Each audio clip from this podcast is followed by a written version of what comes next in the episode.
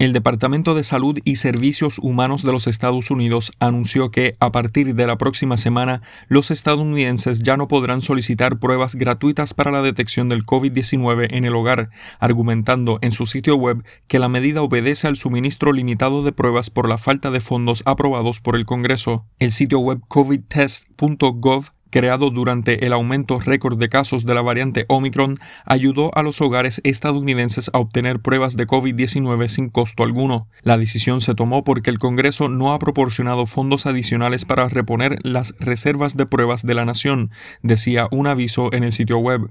En su conferencia de prensa diaria, la secretaria de prensa de la Casa Blanca, Karine Jean-Pierre, indicó que ya se han distribuido más de 600 millones de pruebas a través de este programa y cada hogar ha tenido la oportunidad de realizar tres pedidos para un total de 16 pruebas, añadiendo que es parte de una estrategia para enfrentar posibles nuevos brotes. Uh, Esta es una acción que nos hemos visto obligados a tomar que ayudará a preservar nuestro suministro restante limitado y garantizará que tengamos tengamos un suministro limitado de pruebas disponibles en el otoño, por lo que estamos tratando de pensar en el futuro entre ahora y cuando podríamos enfrentar un nuevo aumento de infecciones y una necesidad más aguda. El presidente Joe Biden se comprometió en enero a obtener mil millones de pruebas gratuitas para los estadounidenses, incluidas 500 millones disponibles a través del sitio web. Sin embargo, los pedidos a través del programa se suspenderán el 2 de septiembre.